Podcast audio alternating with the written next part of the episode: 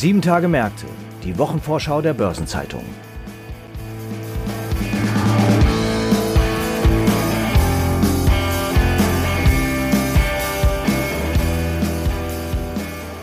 Eine weitere Woche voller Geschäftszahlen liegt vor uns. Ein besonderes Auge werden die Marktteilnehmer auf die Commerzbank legen, die am Donnerstag ihre Jahresbilanz für 2021 vorlegen wird. Die Deutsche Bank hatte schon Ende Januar Zahlen vorgelegt und das beste nette Ergebnis seit zehn Jahren präsentiert. Jetzt sind die Marktteilnehmer gespannt auf die Zahlen der zweitgrößten deutschen Privatbank. Näher anschauen werden wir uns außerdem die Geschäftszahlen der genossenschaftlichen Fondsgesellschaft Union Investment von Airbus und Nestle, die übrigens auch alle am kommenden Donnerstag vorgelegt werden. Und damit begrüße ich Sie sehr herzlich, liebe Hörerinnen und Hörer, zu einer neuen Folge von Sieben Tage Märkte unserer Wochenvorschau. Heute ist Freitag, der 11. Februar. Mein Name ist Christiane Lang und ich bin Redakteurin der Börsenzeitung. Wir starten mit der Commerzbank und dazu begrüße ich meine Kollegin Anna Slegers, Reporterin im Ressort Banken und Finanzen der Börsenzeitung. Hallo Anna, ich grüße dich.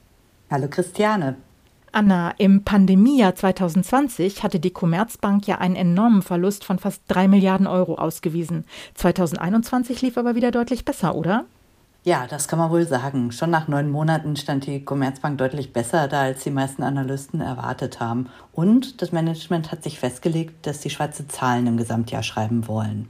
Das erwartet der Markt jetzt auch. Die aktuelle Konsensschätzung, an der sich zehn Analysten beteiligt haben, geht davon aus, dass das Institut 980 Millionen Euro operativ erwirtschaften wird im Gesamtjahr und einen ähm, Nettogewinn von 95 Millionen Euro. Woher kommt denn diese positive Wende jetzt im abgelaufenen Jahr? Na, zum einen ist die Pleitewelle, die ja die meisten Leute befürchtet hatten, als die Pandemie ausgebrochen ist, ausgeblieben. Das Risikoergebnis belastet in diesem Jahr deutlich weniger. Dazu haben die staatlichen Hilfen beigetragen, aber auch die Wirtschaft selbst hat den Schock überwunden und hat sich im Laufe des Jahres trotz Lieferkettenproblemen ganz erfreulich entwickelt, was natürlich dann auch der Commerzbank mit ihren Kunden hilft. Vor allem aber muss man sagen, dass die Commerzbank so viel wie möglich ins Vorjahr gepackt hatte. Bei Amtsantritt hatte Manfred Knof, also der neue Vorstandschef, unter dem ja jetzt die Restrukturierung auch durchgeführt wird, allein 1,5 Milliarden Euro an Goodwill in die Bilanz gepackt und das hat natürlich das Ergebnis noch massiv nach unten gezogen. Und man darf ja auch nicht vergessen, dass die Commerzbank die Kosten für den Abbau von jeder dritten Stelle im Inland und immerhin der Schließung von 340 Filialen auch weitgehend bereits verarbeitet hat. Sie hat von Anfang an gebucht, was sie buchen konnte und das hat natürlich das Ergebnis früh belastet. Inzwischen zeigen diese Einschnitte aber natürlich dann auch bei den Kostenwirkungen und entsprechend positiv entwickelt sich das Ergebnis. Das heißt, diese positive Wende geht vor allen Dingen darauf zurück, dass eben viele Restrukturierungsaufwendungen bereits 2020 abgearbeitet wurden. Bei diesen positiven Konsensschätzungen, die du gerade genannt hast, was kann man denn da hinsichtlich der Dividende schon erwarten? Ja, also ein bisschen hält sich das Management da noch bedeckt. Das Credo ist immer, wir können erst ausschütten, wenn wir wieder nachhaltig Gewinne erwirtschaften. Und dann ist natürlich die Frage, wie definiert man das? Die Erwartung des Marktes ist aber, denke ich schon, dass es jetzt bald Signale geben wird, dass für 2022 dann wieder eine Dividende ausgeschüttet wird. Ob das Signal jetzt nächste Woche kommt oder vielleicht erst zum ersten Quartal, das müssen wir dann mal abwarten.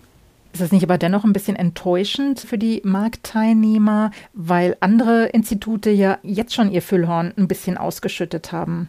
Ja, man muss aber ja auch bei der Commerzbank sehen, dass sie ein bisschen hinten dran hängt bei der Restrukturierung. Andere haben damit eben schon früher angefangen. Die Commerzbank hatte die Pläne lange schon in der Schublade. Die sahen vielleicht nicht genauso aus, wie sie dann jetzt umgesetzt worden sind, aber es standen natürlich schon sehr lange sehr große Stellenstreichungen auch im Raum. Intern war das Institut da auch schon ziemlich weit, aber sie hat eben später anfangen können, weil es eben die Auseinandersetzung mit den Großaktionären, dem Bund vor der Bundestagswahl und aber auch dem Finanzinvestor Cerberus gab. Du sagst, die Commerzbank hängt ein bisschen ihrem Zeitplan hinterher. Kann man denn sagen, wo sie denn jetzt genau steht in ihrem Transformationsprozess? Also wie lange sich das vielleicht auch noch hinzieht und vielleicht, wo sie auch steht im Vergleich zur Deutschen Bank? Ja, also die Commerzbank hat ja, als sie die Pläne vor einem Jahr vorgestellt hat, klar gesagt, also wir wollen das bis Ende 2024 durchgezogen haben. Sie treiben das auch wirklich beherzt voran, muss man sagen. Also der Filialabbau ging sehr viel schneller, als man das für möglich gehalten hatte. Also es sind jetzt allein im letzten Jahr 340 Filialen geschlossen worden, was natürlich auch enorme Kostenersparnis mit sich bringt. Gleichzeitig wurden digitale Beratungszentren aufgebaut, die halt eben die Vertriebstätigkeit von den Filialen, die jetzt nicht mehr auf der Landkarte zu finden sind, dann über andere Kanäle abfangen sollen. Man kann also schon sagen, sie kommt da gut voran. Das sagen die meisten Beobachter auch von der Deutschen Bank, wobei der Vergleich da vielleicht auch ein bisschen ungerecht ist, weil die Deutsche Bank natürlich vor allen Dingen im Ausland mit ganz anderen rechtlichen Rahmenbedingungen zu kämpfen hatte. Also die Commerzbank hat natürlich auch ein Auslandsgeschäft. Auch da hat sie einiges zurückgebaut. Das geht natürlich schneller, als wenn man jetzt im Inland 10.000 Stellen abbaut. Also ich glaube, beide Institute kommen gut voran, aber die Deutsche Bank hat halt ein Jahr vorher angefangen. Was jetzt natürlich aus Sicht der Investoren auch wichtig ist, dass die Kosten bei der Commerzbank auch weitgehend jetzt schon verarbeitet sind. Da kommt wirklich nicht mehr viel. Das sind vielleicht noch so ein paar Sachen im Ausland oder die eine oder andere Filiale, die eben noch nicht geschlossen worden sind. Aber insofern die Belastung ist schon da und je näher wir dann sozusagen dem Ende des Programms kommen, desto stärker wird sich das auch im Ergebnis dann niederschlagen. Du hast gesagt, das meiste ist eigentlich schon verarbeitet. Dennoch steht noch einiges dieser Transformation an. Kann man denn schon was zu den Aussichten für das jetzt angelaufene Jahr sagen, für die Commerzbank? Insgesamt ist die Wirtschaft ja verhalten ins neue Jahr gestartet wegen Omikron. Diese weitere Welle hatte, hatten ja die wenigsten auf dem Schirm und das hat natürlich die Aussichten auch getrübt. Man muss aber auch sagen, es kam zumindest zu keinem neuen Lockdown. Das ist natürlich erfreulich für die Kunden von der Commerzbank. Wie wir jetzt gehört haben, sollen zudem die Corona-Hilfen verlängert werden. Das mag auch dazu beitragen, dass der Schock nicht ganz so groß ausfällt wie befürchtet. Was natürlich ein Thema ist, das auch die Commerzbank nicht kalt lässt, ist das Thema Inflation und damit eng verbunden auch die Tarifauseinandersetzung, wo sich ja gar keine Einigung abzeichnet. Die privaten Banken und die Gewerkschaften stehen sich da ja ziemlich unversöhnlich gegenüber und es wird natürlich im laufenden Jahr auch noch zu einer gewissen finanziellen Belastung möglicherweise führen. Auf der anderen Seite, und das ist sehr erfreulich, nicht nur für die Commerzbank, sondern für alle Banken, die von Zinsen wenden, sieht es ja jetzt doch so aus, als ob sich auf der Zinsseite etwas tut. Die EZB hat ja doch jetzt immer deutlicher signalisiert, dass wir uns doch auf eine Zinswende einstellen könnten, was der Commerzbank enormen Auftrieb verleihen würde, da im Moment steigende Zinsen in den Prognosen nicht einbezogen sind, sondern das Management ganz konservativ von einem weiterhin niedrigen Zinsniveau ausgegangen ist. Also insofern lassen wir uns überraschen. Es könnte aber gut sein, dass das Jahr sich dann doch noch erfreulicher entwickelt, als der eine oder andere erwartet hätte. Wir lassen uns überraschen und sind gespannt, was das Management am Donnerstag sagen wird. Anna, ganz herzlichen Dank für das Gespräch. Ja, danke. Das war mir ein Vergnügen. Bis zum nächsten Mal. Tschüss. Und wir kommen zu weiteren Terminen, die Ihnen mein Kollege Franz Kongbui vorstellt. Hallo Franz, was hast du dir rausgesucht? Hallo Christiane. Wie du schon erwähnt hattest, finden die drei Termine, die ich nun vorstelle, alle am Donnerstag statt. Darunter ja auch Airbus, der europäische Boeing-Rivale, mit der Bilanz für 2021. Genau. Dabei dürfte das Interesse der Anleger sich vor allem auf den Ausblick der Konzernführung richten. CEO Guillaume Faury setzt alle Hebel in Bewegung, die Produktionsrate des Kassenschlagers A320 Neo deutlich zu erhöhen. A320 Neo ist übrigens eine Weiterentwicklung der A320 Familie, also der Schmalrumpfflugzeuge von Airbus für die Kurz- und Mittelstrecke. Und was steckt dahinter? Also warum soll das jetzt so gepusht werden? Ja, damit will Faury sicherstellen, dass Airbus die Luftfahrtgesellschaften mit bestellten Flugzeugen dieses Typs rechtzeitig beliefern kann, um die einsetzende Erholung in der Branche zu unterstützen. In der Luftfahrtindustrie geht man ja davon aus, dass das Geschäft im Kurz- und Mittelstreckensegment die Folgen der Corona-Pandemie schneller hinter sich lässt als das Langstreckensegment. Vor diesem Hintergrund werden die Investoren ihr Hauptaugenmerk voraussichtlich darauf richten, wie Airbus den Spagat zwischen dem Hochlaufen der A320-Produktion Kosteneinsparungen und angepeilten Umsatz- und Ergebnissteigerungen hinbekommen will. Das heißt, das Management wird schon einiges erklären müssen. So ist es. Hinzu kommt ja auch, dass der Konzern zugleich seine Fertigungs- und Zulieferstrukturen an französischen und deutschen Standorten umbaut. Da sind also mehrere Baustellen gleichzeitig zu bearbeiten. Fourie zeigt sich aber zuversichtlich, die Herausforderung zu meistern. Gibt es denn eigentlich schon erste Zahlen für das abgelaufene Jahr? Also die Konzernführung hat bereits ein um Sondereffekte bereinigtes operatives Ergebnis von 4,5 Milliarden Euro in Aussicht gestellt. Das ist eine deutliche Steigerung gegenüber dem Vorjahr. Da waren es nämlich nur 1,7 Milliarden Euro. Für Schwung sorgen die Auslieferungen. 2021 hat Airbus den Flugzeugabsatz von 566 auf 611 gesteigert. Rivale Boeing lag mit 340 Einheiten weit abgeschlagen dahinter. Ebenfalls am Donnerstag findet die Jahrespressekonferenz von Union Investment, dem Fondshaus des genossenschaftlichen Finanzsektors, statt. Die Fondsbranche hat ja im vergangenen Jahr ein rekordhohes Neugeschäft erzielt. Da sprudeln die Einnahmen und Union Investment wird hierbei wohl keine Ausnahme bilden.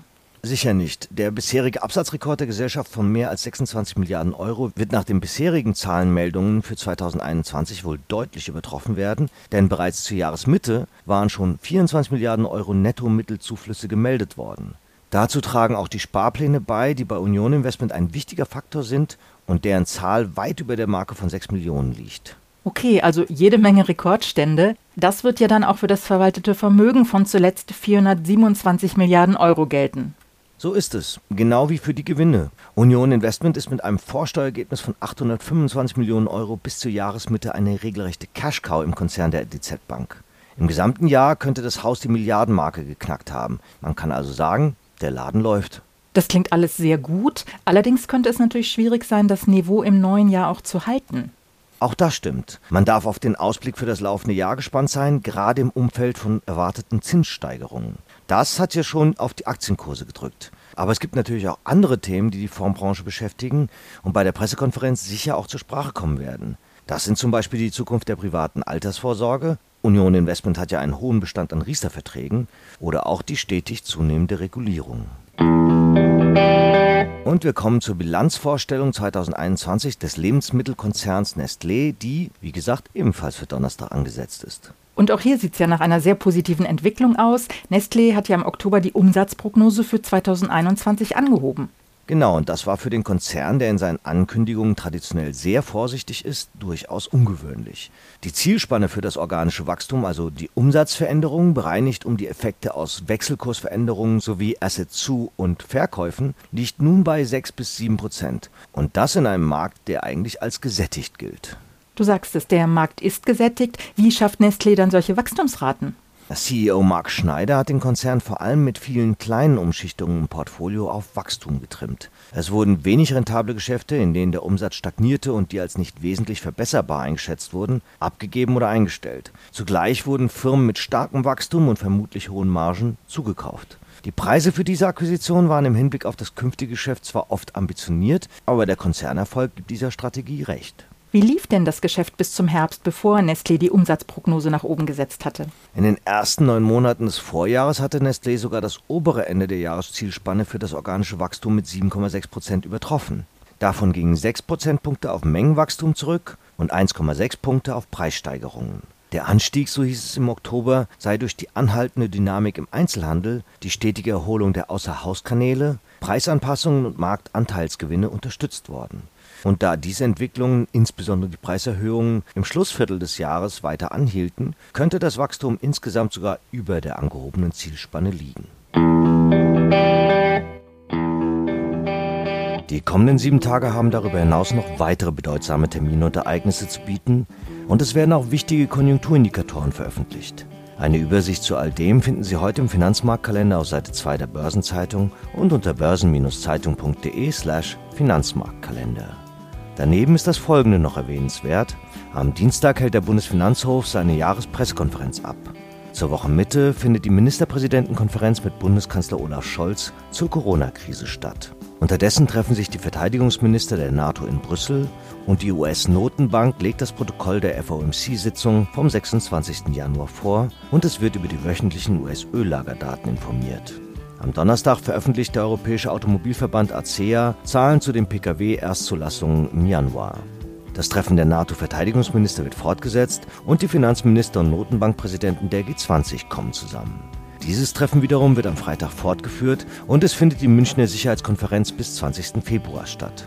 Derweil legt die Ratingagentur Fitch die Einstufungen für Dänemark, Frankreich und Polen vor, während Moody's über die Ratingergebnisse für Island sowie Zypern und Standard Poor's über die Ratings für Estland und Frankreich informieren. Ein paar runde Geburtstage gibt es in den nächsten Tagen ebenfalls zu feiern. 60 Jahre alt werden Gerhard Wiesheu, Mitglied des Vorstands beim Bankhaus Metzler und Provinzial-Holding-Chef Wolfgang Alexander Breuer. Ihren 65. Geburtstag begehen Paul Bernhard Kallen, Vorstandsvorsitzender der Hubert Burda Media Holding und Alessandro Profumo, CEO von Leonardo und zuvor Unicredit-Chef. 75 Jahre alt werden Peter Gerard, ehemals Chef von IDS Share und auch von Thomas Cook, sowie vormals Vorstand von Karstadt Quelle, und Blackstone-Vorstandschef Stephen A. Schwarzman.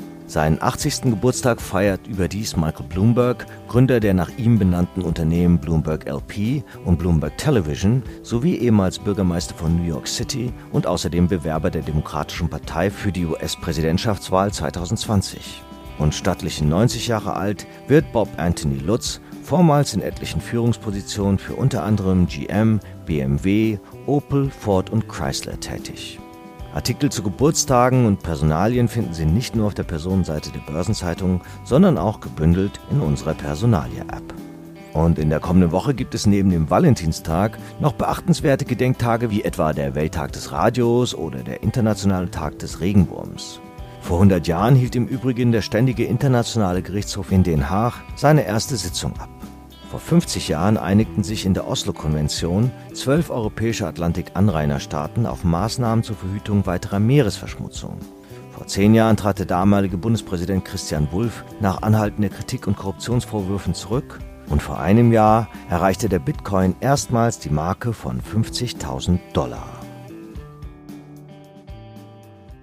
Zum Schluss noch ein paar Hinweise in eigener Sache. In der morgigen Ausgabe finden Sie wie jeden Samstag die Spezialthemaseite Recht und Kapitalmarkt. Am Dienstag gibt es eine neue Ausgabe von Rules and Regulations, dem Regulierungsnewsletter der Börsenzeitung in deutscher und englischer Sprache. Am Mittwoch kommt eine neue Folge von Hashtag Volatility, der Anlage-Podcast von Börsenzeitung und QC Partners. Und im Übrigen ist gestern eine neue Episode von Nachhaltiges Investieren, der Podcast von Börsenzeitung und Union Investment rund um Sustainable Finance veröffentlicht worden. Darin spricht Dustin Neunayer, Leiter Deutschland und Österreich bei PRI, über die Bedeutung und die künftige Strategie der UN-Initiative Principles for Responsible Investments. Am Donnerstag erscheint dann die Sonderbeilage 70 Jahre Börsenzeitung, Partner des Finanzplatzes Düsseldorf. Damit verabschieden wir uns für heute. Redaktionsschluss für diese Episode war Donnerstag, der 10. Februar, 18 Uhr. Eine Gesamtübersicht über Konjunktur- und Unternehmenstermine finden Sie unter börsen-zeitung.de. Alle genannten Links sind auch in den Show Notes zu dieser Episode aufgeführt. Wir wünschen Ihnen einen schönen Abschluss der Arbeitswoche und ein erholsames Wochenende. Bis zum nächsten Freitag. Und bleiben Sie gesund. Alles Gute.